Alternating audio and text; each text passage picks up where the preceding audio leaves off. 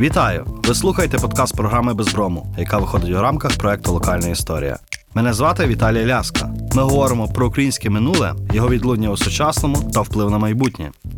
Сьогодні з нами Максим Яременко, доктор історичних наук, професор Києво-Могилянської академії, співробітник Національного музею історії України.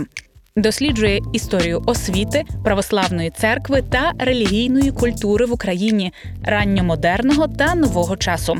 Автор трьох монографій, упорядник збірника документів та альбому каталогу про історію Київської академії. Пане Максиме, доброго дня. Вітаю. Коли ми говоримо про колегіум, так, який заснований в 1932 році, в тому часі, на часі свого заснування і перших років, це була справа виключно церкви. Коли ми говоримо про Петра Могилу, то очевидно реформування колегіуму слід розглядати в контексті його інших реформ. Церковної. Про що забувають? А це е, єрарх нового покоління, покоління, яке з'явилося в загалом в Європі і серед е, католиків, ну і значить, в протестантській церкві е, в добу конфесійного протистояння, конфесіоналізації, конфесійного будівництва. Коротше кажучи, всього того, що було спровоковано реформацією. Не новий, е, дієвий, добре освічений, стратегічно мислячий ієрарх це породження другої половини 16 і 17 століття. Але Петро Могилев відрізнявся від Його Борецького. більшою радикальністю своїх дій, зокрема в освіті. Але якщо загалом йдеться про е, намагання вивищити православну церкву, відповісти на всі закиди опонентів, то це все ми помічаємо ще в часи Йова Борецького. Е, Тобто, це йдеться про якісь такі перші кроки на шляху кодифікації віри, творення е, своєї духовності, е, а духовність це завжди. Наприклад, це те, що стосується культів святих, От, е, про печерських святих, тобто про те, що підтверджує нашу давність, нашу не, не другорядність, не а першорядність і невипадковість. Про це починають говорити ще до Петра Могили, а він це тільки е, розвиває, кодифікує. От е, Петра Могилу називають інколи там першим архітектором. Ну він же не був архітектором церковних споруд. Але Він- він, відновлюючи їх, він е, радше руйнував їх з археологічної точки зору. Але він на карті Києва з'являлися живі символи того, що тут традиція дуже давня. Не просто давня, а традиція, яка починається або там від Андрія Первозванного, е, от братський монастир, при якому існував колегіум. Він зрозуміло був абсолютно недавній. Він щойно створений, але йому було передано е, церкву Воздвиження Христового, яку пізніше, значно пізніше перейменовано на Андріївську церкву. Вважалося, що церква Воздвиження Христового це на тому місці, де Андрій Первозванний поставив свій хрест, і це було підкресленням такої апостольськості церкви, тобто апостольської традиції. Андрій взагалі проголошувався православними інтелектуалами важливішим за апостола Петра. Важливішим за католицьку церкву. Отже, і таким чином і братський монастир, володіючи цією церквою, нав'язував до давнішої історії. Тривки свого Да. існування. Ну і звичайно, в тому, що проводив в тих реформах, які проводив е, Петро Могила, важлива була і освітня складова. Тобто для нього е, це- не значить, що школа, колегіум створювався виключно для майбутнього духов... потреб, да, духовенства чи для дітей духовенства, але це було однією з першочергових потреб.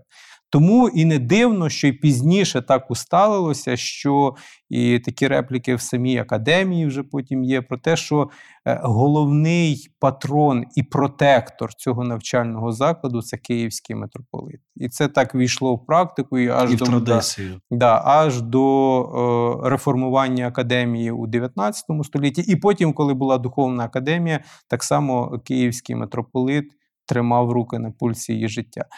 Але е, те, що це задумалося в рамках і як один із крок оцих цер... кроків церковних реформ, це не значить, що це тільки відлунювало в церковній сфері. Нам треба просто пригадати, що релігія тоді е, була ну не просто вкрай важливою, а Це релігійна конфесійна ідентичність інколи заміняла етнічну, національну.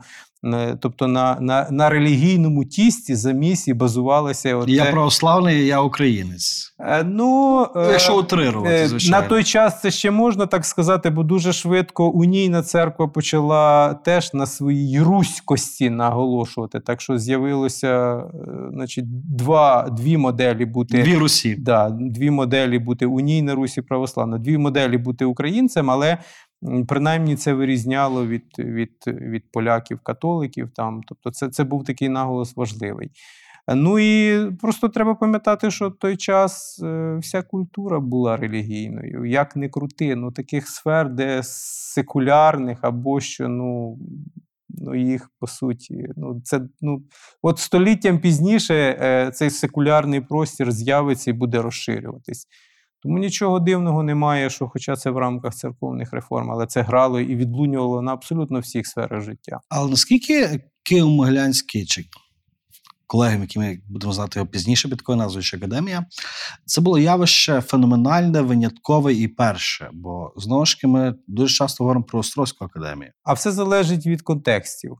Е, Якщо ми беремо контекст Києва, то колегіум унікальний і важливий, тому що в Києві взагалі до створення в 615 році братської школи не було інституційної освіти ніколи.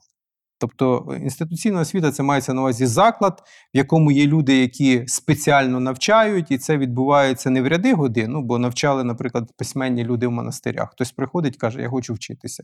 Ну добре, давай я тебе навчу те, що вмію. А щоб були спеціальні люди, спеціальний заклад, в спеціальному місці. Е, В контексті київської історії це унікально. В контексті православної церкви теж унікально, бо це було по суті пересаджування на православний ґрунт моделі гуманістичної школи, поширеної в протестантському і католицькому світі.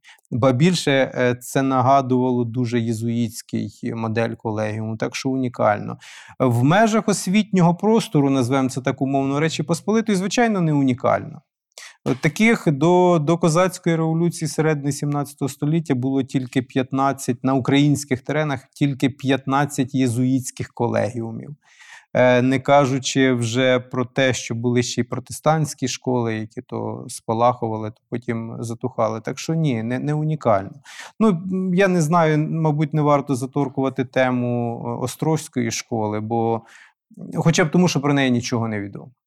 Ну, майже нічого не відомо. Ні що там навчали, ні хто був її вихованцем. Якщо зараз навіть добрих істориків попросити назвати десяток вихованців Острозької школи, вони не зможуть назвати там, бо, бо, бо, бо, це невідомо.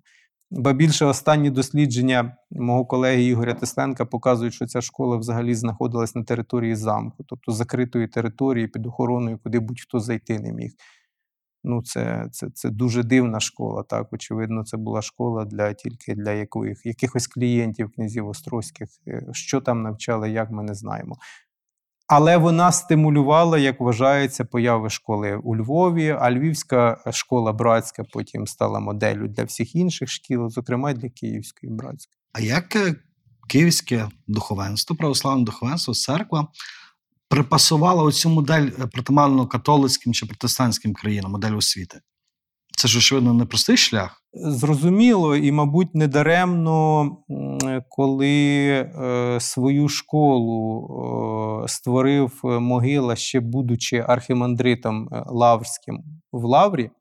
Я коротко нагадаю, 615 року існувала в Києві школа на Подолі, братська. А в 31-му році в себе, от за цією єзуїтською моделлю, в Лаврі відкрив Лаврська школу е, могила. Е, Так, е, те, що потім виникнув колегіум, це не якась така пафосна подія воз'єднання двох шкіл, а це компроміс після великого конфлікту, тому що кияни, консервативне духовництво і вище, в тому числі е, козацтво, міщанство е, сприйняли цю школу дуже е, критично. Ну, е, тут треба розбиратись, де е, ем, типовий для того часу, для всієї Європи елемент конкуренції освітньої, бо якщо в якомусь місті європейському існувало дві школи, і обидві вони були католицькі, вони все одно конкурували між собою. А де е, закид того, що це щось незрозуміле для оцього традиційного консервативного духовництва. Але з іншого боку, е, ну знову ж таки, не одне десятиліття руська українська молодь вже вчилася в таких самих школах на території Речі Посполитої, так що це не була аж якась така новина. І звичайно, що для е, людини тогочасної, яка хоче робити кар'єру, і це пов'язано якось з освітою, та освіта, яка давалася в братській школі, наприклад, Львівській, вона не була ну, такою достатньою. От, так, що, так що тут е, тиск часу і тиск конкуренції відіграв свою роль. Але спочатку це було сприйнято критично тут в Києві. І як на цьому тлі відбувалися перші роки діяльності колегіуми? Ну, Очевидно, постає питання викладачів, постає питання, ми зараз можемо говорити сучасними словами, рекрутингу студентів. Очевидно, що старт мав бути важким. Це надзвичайно цікаві запитання, які, на які не можна вповні відповісти. Через те, що ми, ну, на жаль, дуже мало знаємо про цей час. Навчання було безкоштовне, як і в єзуїтів, до речі. Альбомів вихованців, такі, як були в західноєвропейських університетах, не створювали. То ми знаємо тільки принагідні згадки про окремі імена і знаємо, що навчалися різні студенти. Тобто, це були і діти шляхти місцевої, і козацтва, і духовництва. Е, Скільки їх було? Перша статистика така спеціальна, певна, яка от, ну, історик кожне джерело ставить під сумнів, але от де є перераховано студентів, це аж 1727 рік.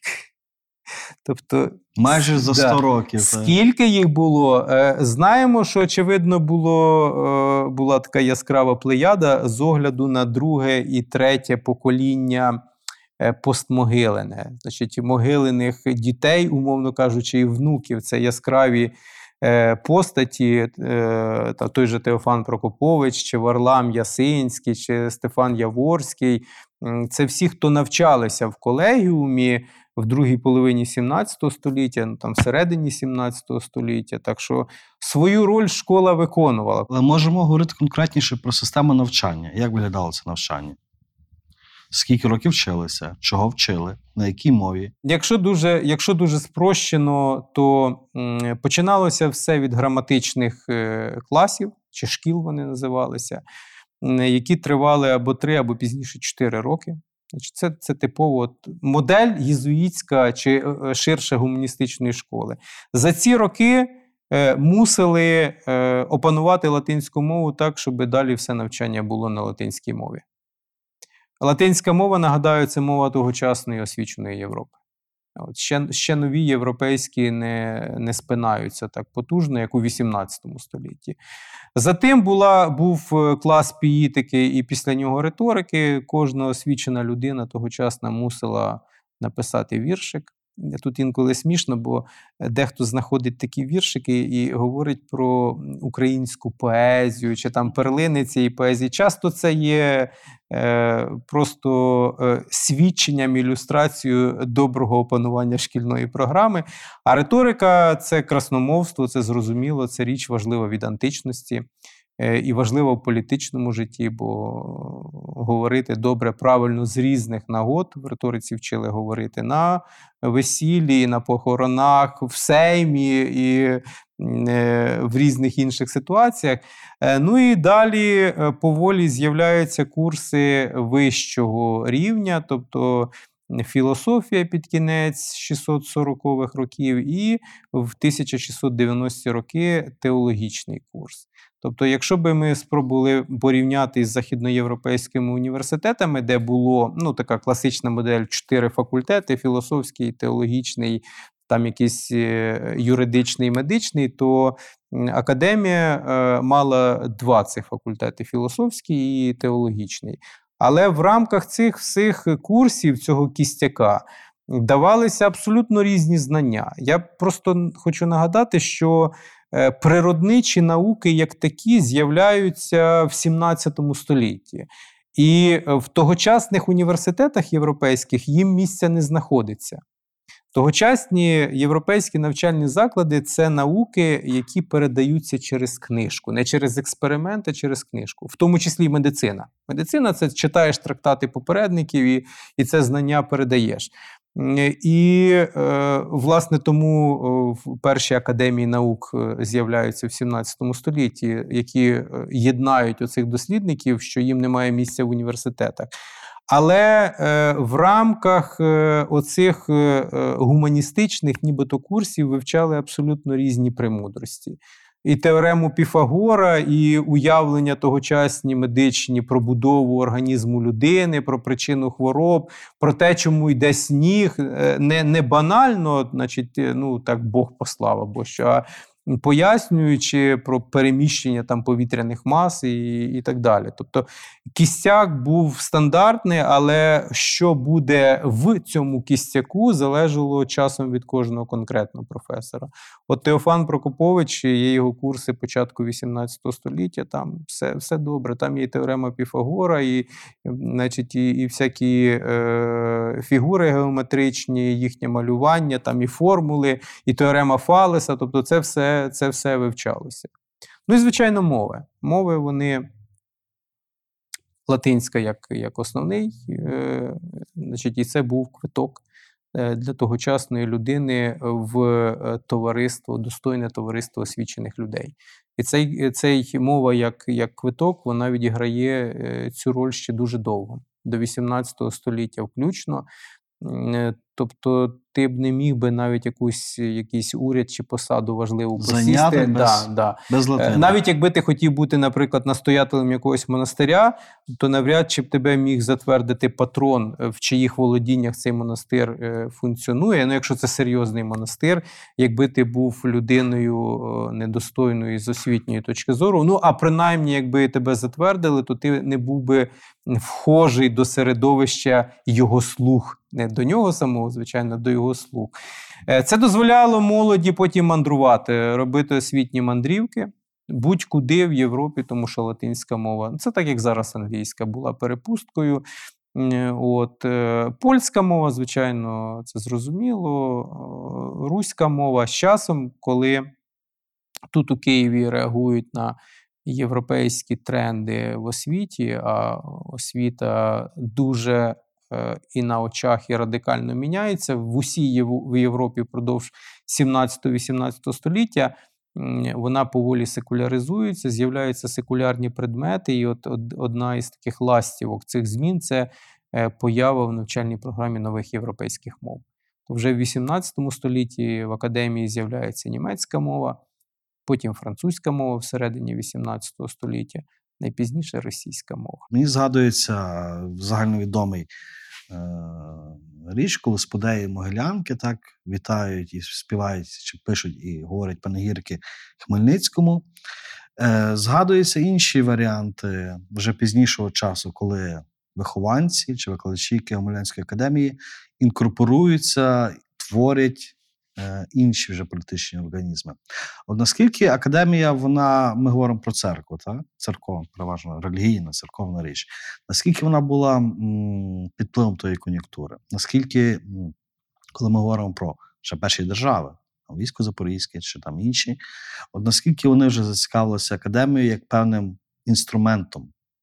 Дуже цікаве і непросте питання. Тому що, якщо подивитися отак, не занурюючись загально, Хронологічно? Да, да, ми побачимо, студенти Хмельницькому складають проповіді, якимось там магнатам, патронам складають проповіді, полковникам складають е, панегірики. Е, Коли за Мазепи в Батурині збирається старшинська рада, обов'язково якийсь професор їде там їх розважає проповідями або що. І складається враження, що це абсолютно структура, яка під Вмонтовано. Да, вмонтована під каблуком. Е, якщо академія щось хоче, вона, звичайно, завжди, ну, це принаймні до 18 століття, до Мазепи, бо після Мазепи там уже з гетьманами було складніше. Вона завжди звертається до Мазепи, і це такі е, формули вічливості, які непосвячена людина сучасна може потрактувати як підлабузництво, під, підлизування або що. Або з іншого боку, зраду, як Стефан Е, Яворський. Так, але є е, завжди питання, е, хто тут кінь, а хто тут віз. І чи, бо знаєте, от подивіться в будь-які е, такі речі, які е, пишуть про Мазепу, наприклад, і культуру. І ви там, е, якщо вдуматись, дуже смішні трактування зустрінете. От Мазепа відновлює Софію Київську. Мазепа е, це той, хто ходить і показує, де, де ми якого святого напишемо. Він, е, він дивиться, е, порівнює зразки різні архітектурні, каже: так, це буде отакої архітектури, це такої, Це буде такої. Мазепинський Да, барок, і це, буде. це, так. да, да, да, да. Е, І воно, е, і воно, якщо вдуматись, звучить дуже дивно. Ну невже Мазепі не було чим займатися, він такі речі робив? Е, Справа в тім, що і це ми добре бачимо і по Богдану Хмельницькому, що попри таку позірну, ніби абсолютну залежність, е, є підстави сподіватися, чи так твердити, принаймні, що е, оце могилянське середовище е, використовувало е, вплив неформальний і причому дуже швидко навчилося його використовувати. Не, е, чим більше було вихованців, чим більше розросталася мережа, а могилянці це їхнє середовище. Потім вони потрапляли ну, в різні краї. Хтось був в Лондоні, хтось був в Стамбулі, хтось був в Пекіні, хтось був в Москві, хтось був в Петербурзі. І ми не знаємо якогось такого, ну крім Теофана Прокоповича, який чомусь мав конфлікт із киянами. Ну, звично кажуть, що це на ґрунті там теологічному, але ми не знаємо таких конфліктів в середовищі о цьому Могилянському, яке розкинуло свої Це певна спільнота така. да, так? це, це, така, це така спільнота, як в є, е, і, і в самій академії, через те, що були конгрегації, через те, що були різні практики, е, студентів потім привчали. От ми зараз в університетах бачимо там різні е, е, рухи університетів, щоб формати, формувати спільноти випускників, які будуть допомагати і так далі. Це було дуже добре налагоджено в Могилянці. І ми таких конфліктів не знаємо. І потім ці могилянці, які були в Петербурзі, в Москві, ще десь, вони допомагали академії виходити з, різних скрутних таких ситуацій. Пригадаємо те, що писав Плохій, і не тільки він про Хмельницького. Хто нашіптував Хмельницькому, що треба робити те-то і те-то? Хто його проводив через золоті ворота, натякаючи йому через руїни золотих воріт, натякаючи, що він просто щось більше хто врешті назвав його більше- Моїсеєм Да, українського да, народу? що він щось більше, ніж просто козацький е, гетьман чи гетьман спільноти війська Запорізького. Тому є завжди таке складне питання. Е, На позір, ніби да, ніби це ніби академія вмонтована як, як щось залежне, як щось таке, що обслуговує політичні структури. Але насправді е, академія, очевидно, дуже добре вміє це використовувати е, через е, оці неформальні впливи. А чи вміє впливати? Е, ну, Давайте звузимо хронологію, наприклад, друга половина 17 століття. е, чи ну, друга половина 17 Поганий. століття поганий час, бо ми знову ж таки, це, це те, що історики називають руїною. І ми, наприклад, в 60-ті роки ми не знаємо, чи взагалі академія функціонує. Київ, Поділ там горить кілька разів, тобто чи, чи фізично там є якесь навчання. Але от добрий приклад, е, скажімо, е, і Гадяцький договір. Е, В Гадяцькому договорі з'являється абсолютно несподівано пункт про те, що е, колегіум треба перетворити на університет. Тобто, що він мусить мати такі точно права, Університетський як, статус. як, як Краківський, як Ягелонський університет. Ба більше має ще бути під козацькою на території під козацькою юрисдикцією створений такий навчальний заклад. Да. От е, е, ну, вважається, і це дуже добре показала Наталія Яковенко, що це не козацької голови така думка з'явилася міркувати про освіту. від Юрія Немирича, А, очевидно. а що це від, від. Лазаря Барановича. Лазаря, причому лобіювання цих інтересів своїх могилянцями було через е, різні е, можливості, і через те, що десь хтось був земляком когось там із козацького середовища, хто міг повпливати, і через колишніх вихованців, яким колишні професори казали, що це треба зробити. Ну а далі цей пункт залишається аж до Дорошенка. Він в козацьких вимогах є, вже, мабуть, без якогось лобіювання. Тобто, це був такий спосіб, ну. м, Допомагати тій же еліті політичній трошки вирости у своїх, е, у своїх бажаннях. Е, Так що був, був і такий вплив. Я вже не кажу про абсолютно зрозумілу річ. Е, Навчальний заклад е, це освітня інституція, там мають здобувати освіту. Е, І якщо от е, я завжди люблю цей приклад наводити, 1663 рік е, договір з Москвою, е, під ним е, стоять імена козацьких старшин, понад сотні, лише чверть з них вміє власноруч поставити підпис. Уявити собі, що через 100 років у 18 столітті старшина такого рівня не те, що не письменна, а не, а не освічена, да, ми не можемо. Тобто це теж вплив.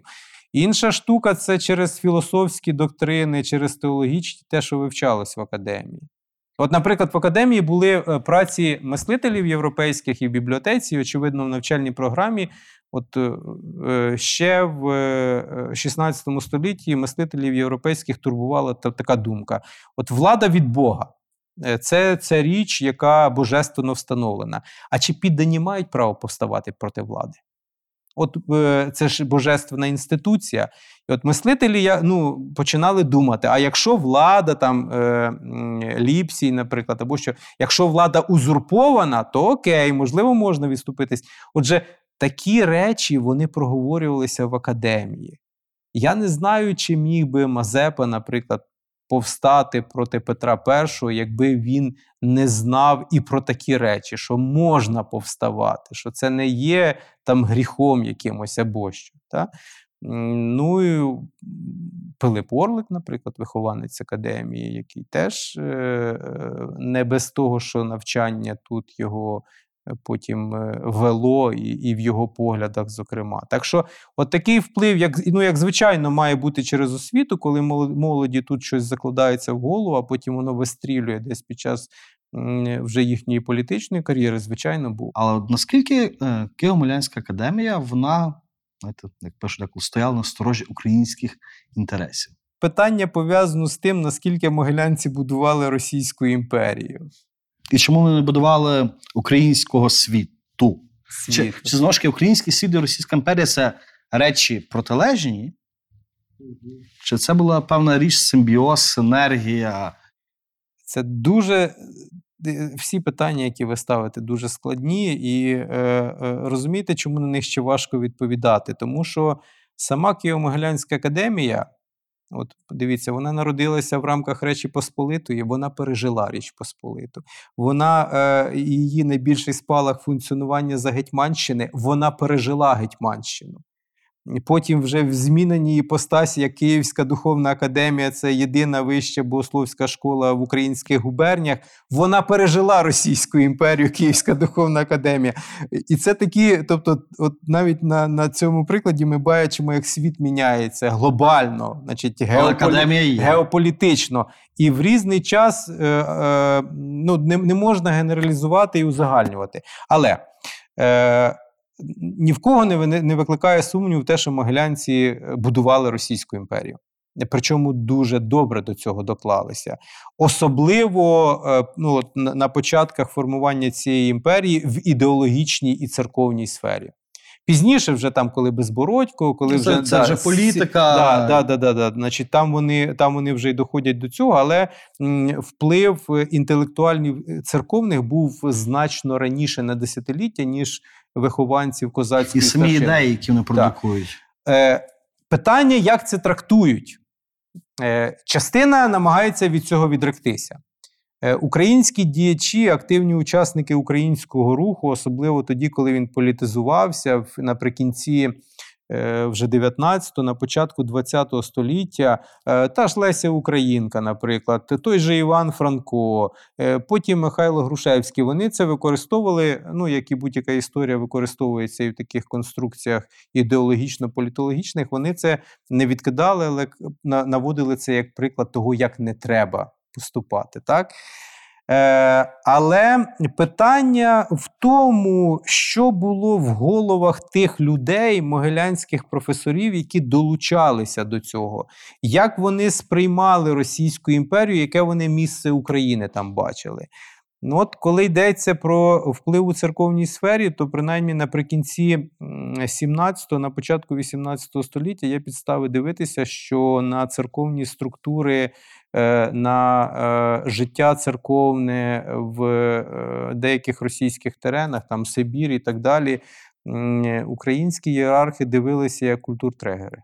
Вони дивилися як на щось дике, яке треба. І це, звичайно, обов'язок кожного е, пастора підняти і, І зробити да, місіонерську діяльність. Якщо дивитися на е, сферу політичну, е, то м, очевидно, українці, які зрозуміло будували цю імперію, вбачали особливе місце в цій імперії, своє українське. Це ми потім бачимо і на козацькій, на, на е, бажання козацької старшини е, е, і, і цього, що називають історики малоросійська ідентичність. Тобто ми не проти Російської імперії, а ми показуємо, що ми тут особливе місце посідаємо. Церковні інтелектуали показували: ну окей, да, церква одна велика, імперська, але пам'ятайте, що все почалось з Києві. І на чолі цього стоїть Київ.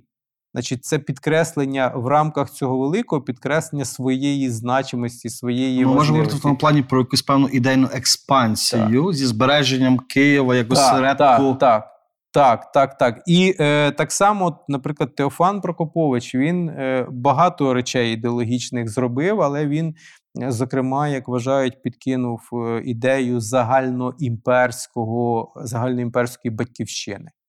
Поняття взагалі загальної імпер... батьківщина як щось спільне для всієї імперії. Не тільки імперія це батьківщина росіян, там ще когось. Але українців. Так само і синопсис можна по-різному трактувати. Це можна е, трактувати як е, текст, який нагадує, що е, Україна чи частина України. Що про неї не варто забувати в рамках Російської держави, що це не остання територія. Що ми е, пам'ятаєте, звідси все пішло, з Києва все пішло, і що ми займаємо особливе місце в цьому просторі. Тобто це не йдеться про цих людей, як тих, хто ну от як зараз в Україні Ренегати, да, зрадники. Да, зрадники, які діють в інтересах Кремля, значить, і Кремль е, хоче це все абсорбувати, щоб це стала якась провінція е, одна із. Ті люди мислили категоріями, е, е, коли ну, в цих загальноімперських рамках своєї вищості в рамках імперії. Значить, тобто, це було для них е, зрозуміло. Ну і є, очевидно, питання такі, чи могли діяти інакше, особливо після 709 року, після 708-709 року. Після Мазепи. Да. От знаєте, я наведу вам цікавий приклад. Е, е, Стефан Яворський це один із тих, хто долучився до таврування потім Та, відомий. Мазепи. Так. А ви знаєте, що ця людина. А, да, а перед цим він Мазепу прославляв як, як професор Могилянки в- і в багатьох проповідях і так далі. А ви знаєте, що ця людина до кінця життя, тобто вже була створена Російська імперія і так далі, до кінця життя не палив, не е, викидав, зберігав усі свої проповіді, е, в яких прославлявся Мазепа. Тобто ми звикли, нібито, що після того, як е, сталося те, що сталося, як Мазепа перейшов на бік Карла XII, як його почали таврувати, почались репресії, всі почали стирати сліди там Мазепи і так далі. А от Стефан Яворський, який один із тих, хто долучився до таврування, він все своє життя зберігав проповіді ще з 690-х років, ще коли він був в Україні, ще коли він проповідував Батурині, де він хвалив Мазепу. Про що це може свідчити? Значить, чому йому це, це ну, чому він цього не викидав? Чи були ці люди е, дволикими янусами вимушено? Тобто на позір вони мусили діяти так, то інакше їх би спіткала дуже сумна доля, але, але залишалися тим не менше на якихось інших внутрішніх позиціях. Це завжди є велике питання. Ну, є технічні речі. Дивіться, на початок 18 століття. Колись велика київська митрополія, яка охоплювала е, литовські, білоруські, е, українські землі, ті, які зараз у складі е, Польщі, там, значить, Підляща, Холмщину і так далі, стала зовсім малесенькою, звузилася до однієї І бувала без митрополита часто. Е, та, і звузилась до однієї єпархії. Тобто митрополія, яка складалася з різних єпархій, тепер, по суті, стала сама єпархією. Е, і є потужний навчальний заклад, і є вихованці. І хай там, значить, не, не всі е, е, сотні хочуть робити церковну кар'єру, але хай, хай буде десяток тих, хто хоче зробити церковну кар'єру. І не церковну кар'єру це стати священником в селі, так, чи в місті, а справді церковну кар'єру. Що таке церковна кар'єра? Це обов'язково чернецтво і єпископський сан. Де вони можуть стати єпископами в Київській митрополії? І Мало місця. Ну, не, немає вакансій. Ну, є ще Переяслав, так? Е, Є ще е, гараж Чернігів, хоча там є свій колегіум, так? Потім і в Переяславі з'являється. Ну, Харківський, е, е, Харків входить до Білгородської єпархії. Так? От, е, але ж ну, не робити? міняються постійно митрополити, єпископи. От вони хочуть робити, так, вони прийняли чернецтво, вони хочуть кар'єри. Де вони можуть її робити? А тут розвивається і церковно розвивається, і могилянцями розвивається е, церква синодальна, і є купа вакансій. Ну і звичайно, Простір можливостей. Да, це простір можливостей. Це те саме, наприклад, ну от як було в радянському союзі, так якщо ти, ти ну але це таке дуже натягнуте порівняння, бо кар'єру добру можна було партійно і в Києві зробити, так. Але якщо ти хотів в архів, ти все одно до, до Москви перебирався, бо там було. Тобто імперія, вона завжди, і центри імперські, вони завжди приманюють, висмоктують. Ну так завжди було. Значить, для, для цієї талановитої, е, здібної молоді в будь-якій сфері завжди приваблює в імперії, приваблює імперський центр. Ну, бо в імперії центри вони потужні. Так? Є периферія, є е, те, де, де пульсує життя. Так що тут можна по-різному трактувати. Але те, що могилянці будували Російську імперію, це так. Це без сумніву. Так, але я, я завжди, значить, тим, хто кого це дуже тривожить, кажу: ви знаєте, є одна гарна річ. По-перше, це дає нам можлив, можливість е, заперечувати сучасні міти про те, що це тільки е, завдяки перебуванню в імперії, там в російській чи радянській, українці змогли чогось досягти. Ми завжди можемо сказати: почекайте, це навпаки, без нас ви б не стали імперією. А друге, це ті, хто будують, ті мають право на те, щоб руйнувати. Законне право.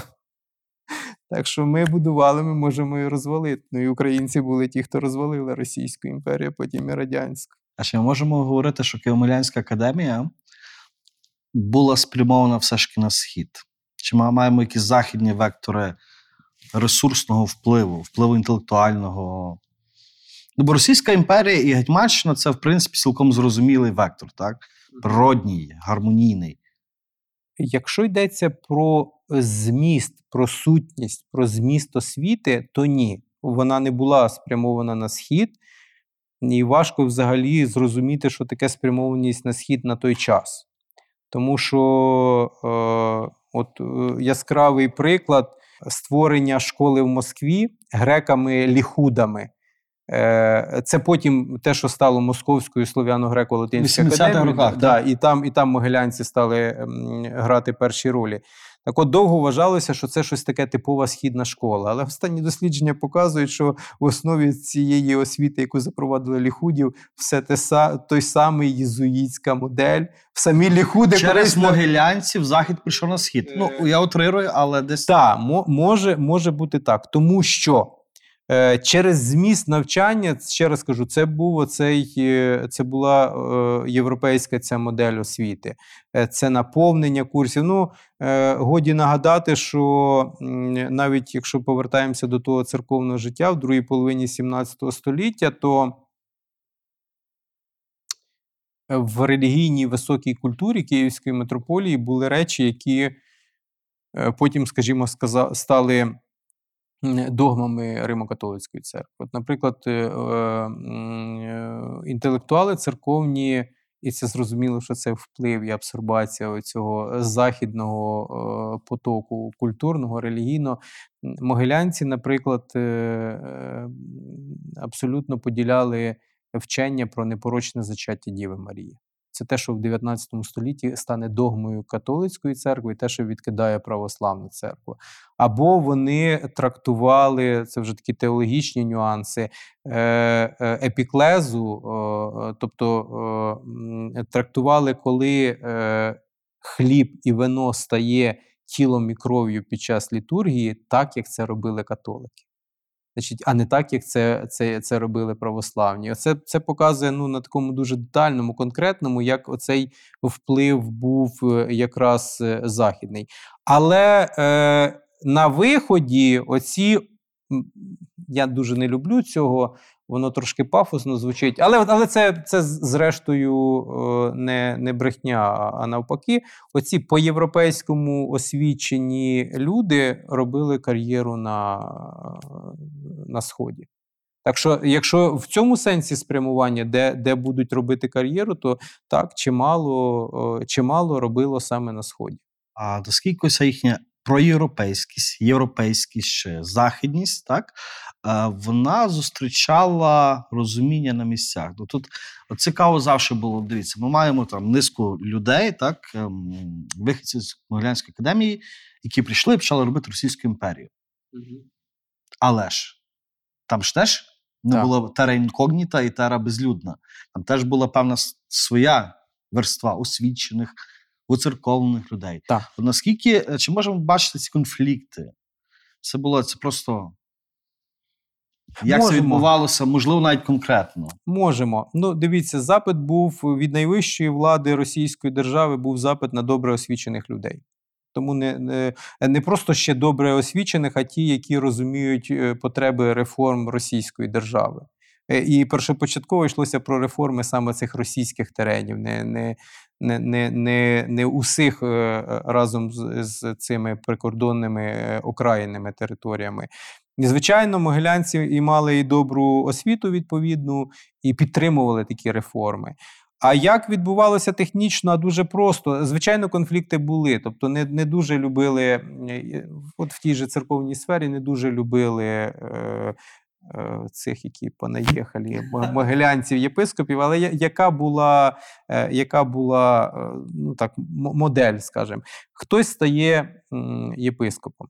Та? Ну а е, Стефан Яворський, місцеблюститель Патріаршого престолу, е, два десятки років це найголовніша в церковному житті людина у російській державі, хоча, звичайно, і від світської влади багато залежало. Хтось стає єпископом, е, приїжджає в абсолютно чужий край, от як Дмитрій Туптало. Е, В Ростові. В Ростові, да. Він його гнітить те, що він бачить. Він може цього не до кінця розуміє. Там якісь старовіри, ще щось, його це гнітить. Або навіть не гнітить. Е, Він, він, він хоче щось робити, е, реформувати. Він знає як, бо він приїхав із зовсім іншого світу, де це все зробив ще Петро Могила.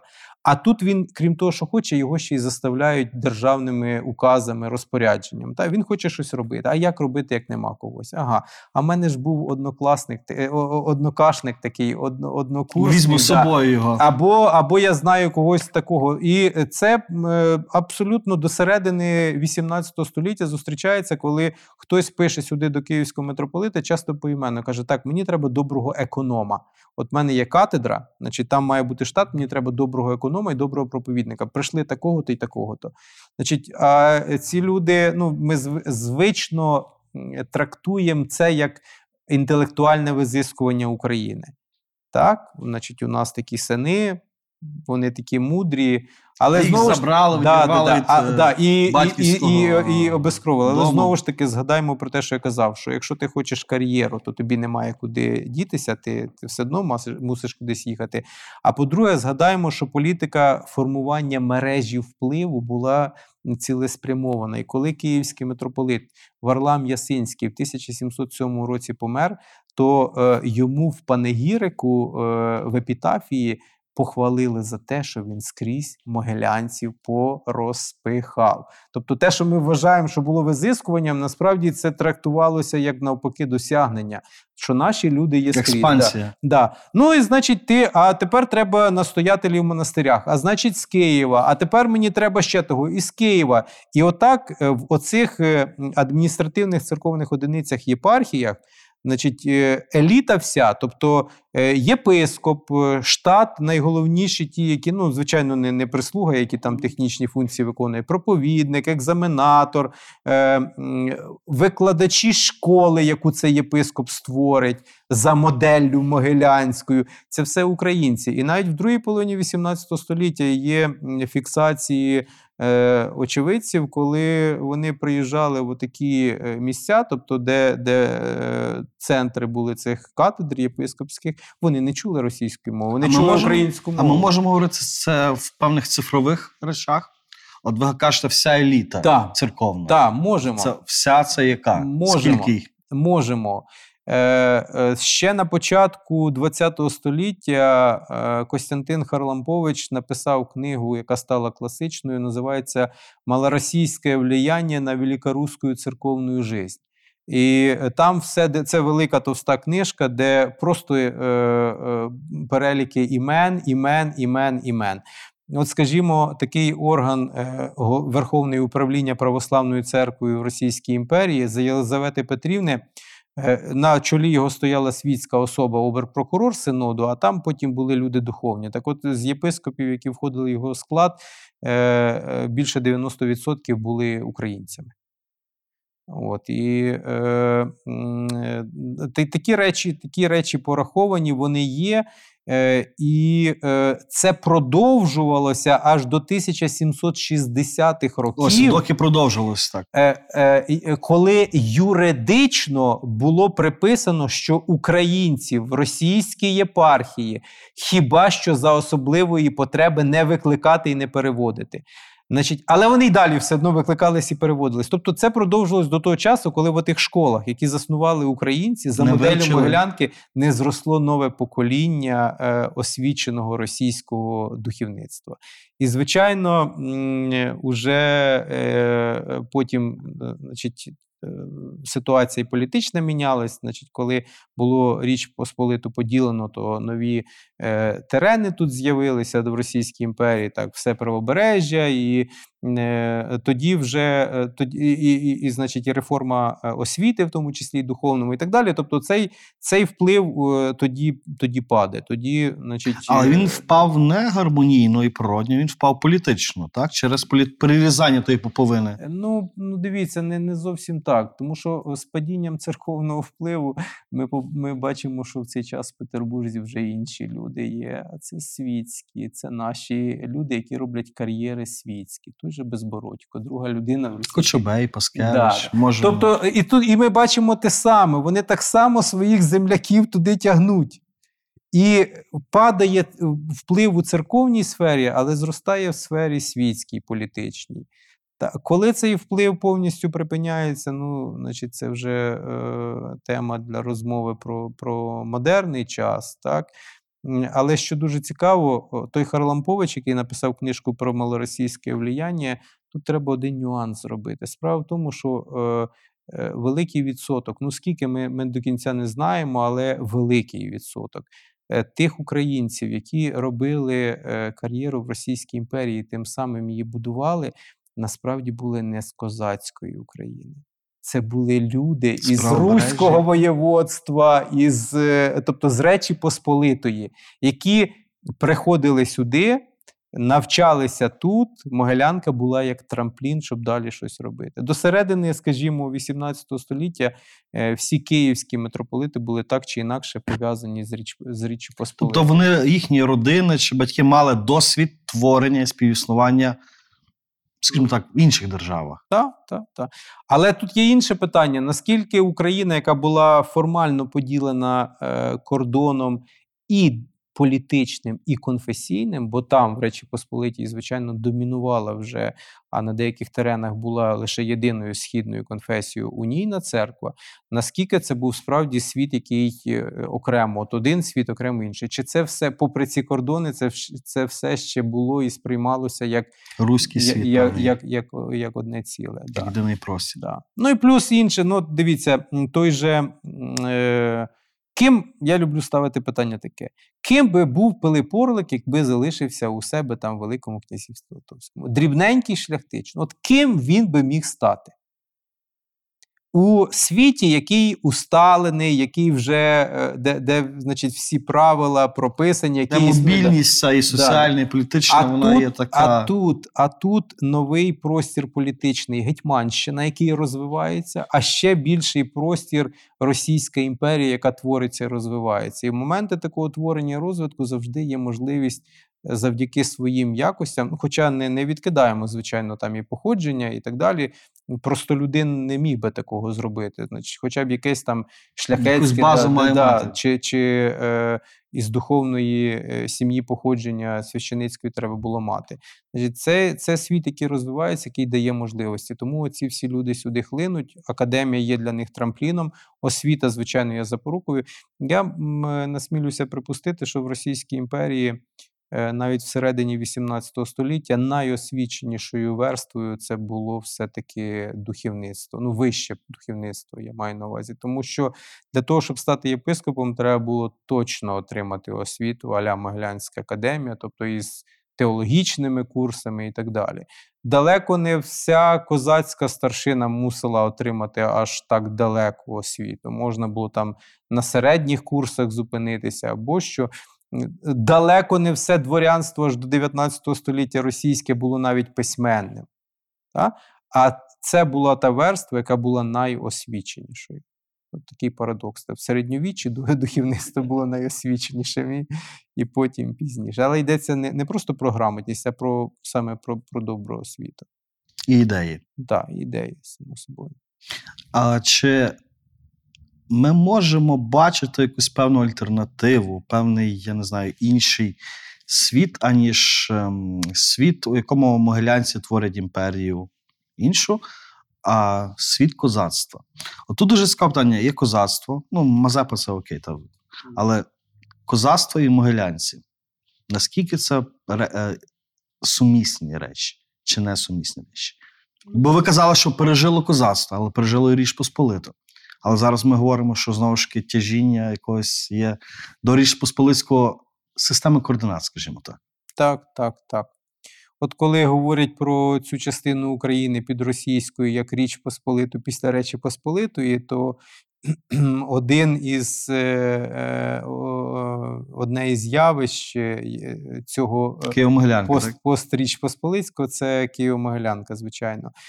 Е, козацтво навчається в академії, е, причому вже ближче до середини XVIII століття е, це козацтво, яке із, із верхівки козацької, тобто діти старшин і сама старшина, вони починають критикувати Могилянку. Могилянка не реагує на такі речі, які реагує вся Європа, як аристократизація навчання. Тобто, це вже час, коли люди такого статусу, політична еліта, ті, які займають ті, хто вважає, що в них у жилах струмує блакитна кров. Вони вважають, що вони не можуть вчитися З е, простолюдинами, не- посполитими. Да, ну, е, значить, із міщанами, із духов... Вони, по-перше, мають вчитися в середовищі собі достойних і рівних. А по-друге, вони повинні зовсім іншого навчатись. Вони повинні навчатись того, що їм треба. Тобто, якщо їм треба, і це є ознакою політесу верхова їзда і танці, то вони мають це вчити. А богословські тру... е, якісь премудрості їм, їм абсолютно не потрібні. Якщо вважається вже в 18 столітті, що треба французьку мову знати, то на біса мені латинь чи польська. Я буду французькою. Тобто з козацького світу йшли такі інтенції Ішли, і- і від- тенденції. і- від старшини, від не від, не від рядового козацтва. І в усій Європі на це реагують. Створюється колегіум нобіліум, шляхетські колегіуми, школи рицарські, е, значить, е, е, шляхетські корпуси, там сухопутні морські, як в Російській імперії. Е, Ба більше, от єзуїти на українських теренах, наприклад, в Острозі, вони не мали потенціалу економічного, щоб створити два колегіуми. У них колегіум був той самий, але в одній частині дня він був колегіум нобіліум, і там тільки вчилися шляхетські діти, а в іншій він був е, загально для всіх інших. Так? Отже, е, козацька старшина критикує і хоче чогось такого, але все одно е, за браком інших шкіл, ну принаймні як така освіта, яка базова, вони все одно сюди дітей направляють вчитися. Козацьке середовище рядове чи посполите козацтво. Воно особливо немає. Індиферентно ставиться. Ні, воно там особ... там немає особ... тобто, е, е, Дотику. Ні, дотик є, але немає якихось таких е, претензій, чи щоб ми бачили, що там чисельно от, спочатку дуже багато козацьких дітей, а потім дуже мало. Е, загалом це середовище кількасот тисячне постійно делегує до академії там сотню, другу, третю дітей. А тут дуже цікаве питання. Хто вчився в Могилянці? Ви говорите, що ми можемо це знати на середину 18 століття, так? Можемо. Соціальна структура, релігійна. Так, можемо. Лише православні могли навчатися чи ні? Насправді є чотири повних списки, ну відносно повних могилянських студентів, два з яких це просто перелік імен і прізвищевих ідентифікацій. Тобто, умовно кажучи, Іван Іваненко. Хто, звідки, як ми не знаємо. І є два списки повних, де вказано і успішність, і вік, і походження географічне, і соціальне, і так далі. Е, дуже прикро з одного боку, що ці списки вони за сусідні роки, за 37 і 3- 1737 і 38. Дуже Але важко зі- динаміку але з іншого це можна подивитись динаміку в межах двох років. Та? Отже, що ми можемо сказати про, про те, хто вчився? Е, е, вчилися представники практично всіх станів, що дуже цікаво. Тобто, І селян, в числі. Е, простолюду в тому числі. Тобто, ну, селяни не дуже добре окреслення, бо ми під селянами зазвичай маємо на увазі тих, хто живе в селі. Але в той час в селі живе і козацька старшина, і рядове козацтво. Ну, міщани тільки не живуть, і духовенство живе в селі, і, і, і, і простолюд живе в селі. Отже, простолюд, посполиті. Але тут цікаво е, пропорції співвідношення. Е, Впродовж історії академії до її реформування на початку 19 століття постійно зростає чисельність поповичів, вихідців з родин ду- духовництва. Чому зростає? Тому що є ціла спрямована політика. Власне, її почав ще Петро Могила. Але, але в 18 столітті її поставили на зовсім інші рейки. Там намагалися і батіг, і пряник застосовувати, щоб таки поповичів загнати в науку.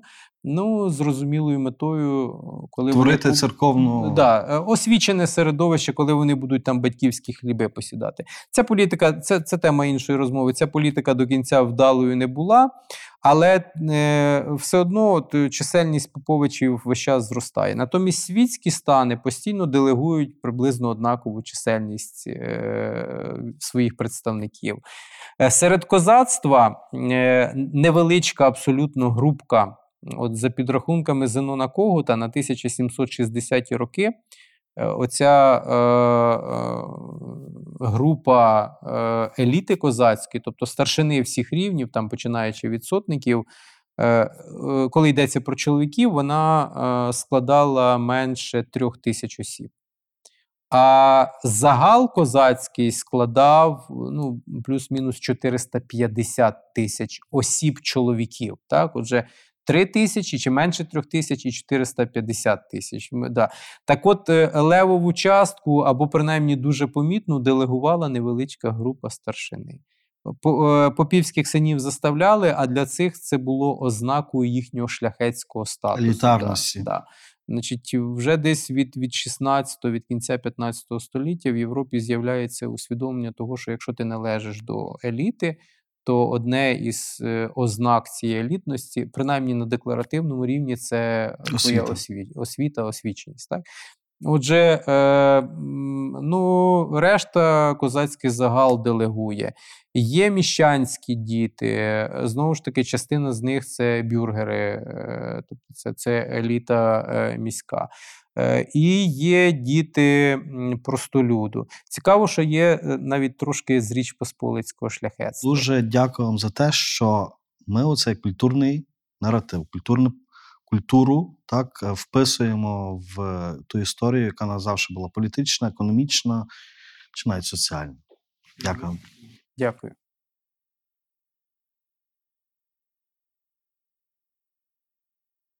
Пане Максиме, який історичний міф, на вашу думку, найбільше шкодить сучасній Україні? Якщо йдеться про внутрішню українську ситуацію, то ви знаєте, і в контексті того, що ми говорили, то ще досі є е, такий живий міф про те, що українці це православні, або все те, що в минулому наше, що було православним. Е, Це е, дуже обмежує і дослідницьку перспективу, бо, наприклад, ми виключаємо абсолютно всі явища, які пов'язані з Римо-католицькою Чи церквою. протестанти? Ну, да, чи протестантами, чи, чи юдеями, чи е, татарами, і, і так далі. Але ми і справді обмежуємо дуже українців і українську територію. Наприклад, якщо подивитися дошкільного наративу, то Україна 18 століття це часто буде тільки Гетьманщина. А яка ключова подія, на вашу думку, змінила хід української історії? В контексті нашої роз... того періоду, про який ми говоримо, це, мабуть, козацька революція. Вона змінила не лише хід української історії, Богдана Хмельницького я маю на увазі. Вона загалом змінила хід історії е, Центрально-Східної Європи. А хто з українців грав важливу роль в нашому минулому? Але ми про нього або взагалі не знаємо, або знаємо дуже мало. Графема літера Г з'явилася в 17 столітті. Хто це зробив? Ну, звичайно, церковні інтелектуали. Е, чи багато ми знаємо про того ж Смотрицького, який, який такими речами займався, е, які прод... е, залишаються у нашому житті до сьогодні? Продовжіть, будь ласка, фразу Історія важлива, тому що Ну, тому що без неї ми перестанемо бути Homo sapiens. Я, я зразу скажу. Я, я, тільки коли вже сказав, зрозумів, що я трошки сплагіатив у Марка Блока. В Марка Блока є цікава фраза, я її е, в апології історії є цікава фраза, де він каже, що хай е, е, приблизно навожу, хай кажуть, що історія не потрібна там faber чи там politicus, але на її оправдання достатньо сказати, що вона необхідна для нормального функціонування Homo sapiens. Мені ця фраза дуже подобається, можливо, тому я так підсвідомо і сказав. Ми, по суті, перетворюємося на е, е, групу людей, яка е, не вміє добре мислити, якщо ми не будемо мислити і про історію, і яка погано бачить свої орієнтири. За Володимиром Величенком українську історію неможливо читати без брому. От наскільки оцей стереотип, стереотип нації жертви він нас визначає зараз, і чи може визначати нас у майбутньому? В професійній історіографії ні. Тобто, знаєте, в професійній історіографії це стало, це стало мемом, часто таким заспівом, з якого люблять, який люблять заперечувати. Е, в популярній історії, на жаль, досить часто він ще живий. Тобто, це таке трошки ненормальне сприйняття історії. Я не проти е, того, щоб наголошувати на трагедіях в історії. Навпаки, я вважаю, що вони не менш важливі, ніж е, якісь там звершення і перемоги.